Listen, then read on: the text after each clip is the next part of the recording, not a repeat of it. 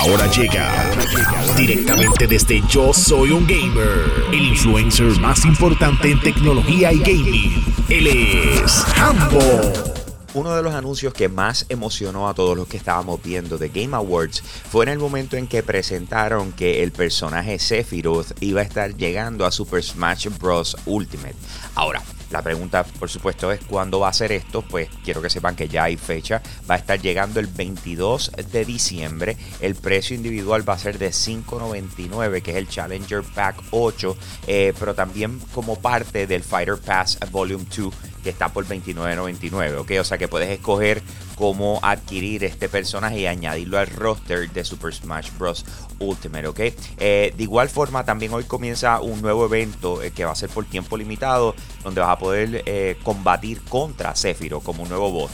Así que puede que no lo puedas utilizar hasta el 22, pero ya puedes entonces a pelear con él y irle cogiendo el paso a lo que llegue ese día.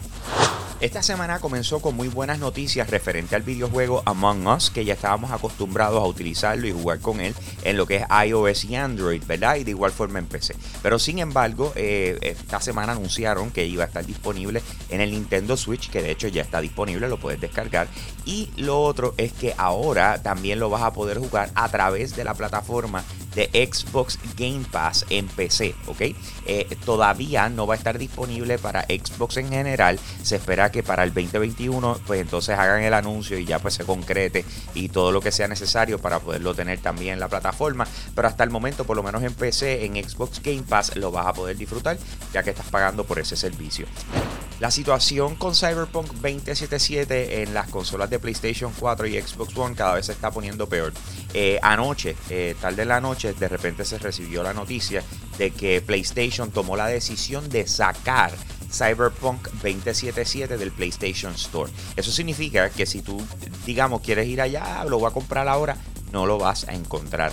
No solamente eso, sino que en PlayStation están ofreciendo reembolsos por el título para aquellas personas que no quieran esperar al update eh, que, que la gente de CD Projekt Red está diciendo que va a tener lo antes posible para poder arreglar el performance del Cyberpunk 2077. Así que por más grande que ha sido el lanzamiento, CD Projekt Red acaba de coger un cantazo de un billón de dólares eh, al perder un 30% de las acciones por este tipo de, situación, eh, donde Cyberpunk 2077 lanzó eh, fatalmente eh, para las consolas de actual generación.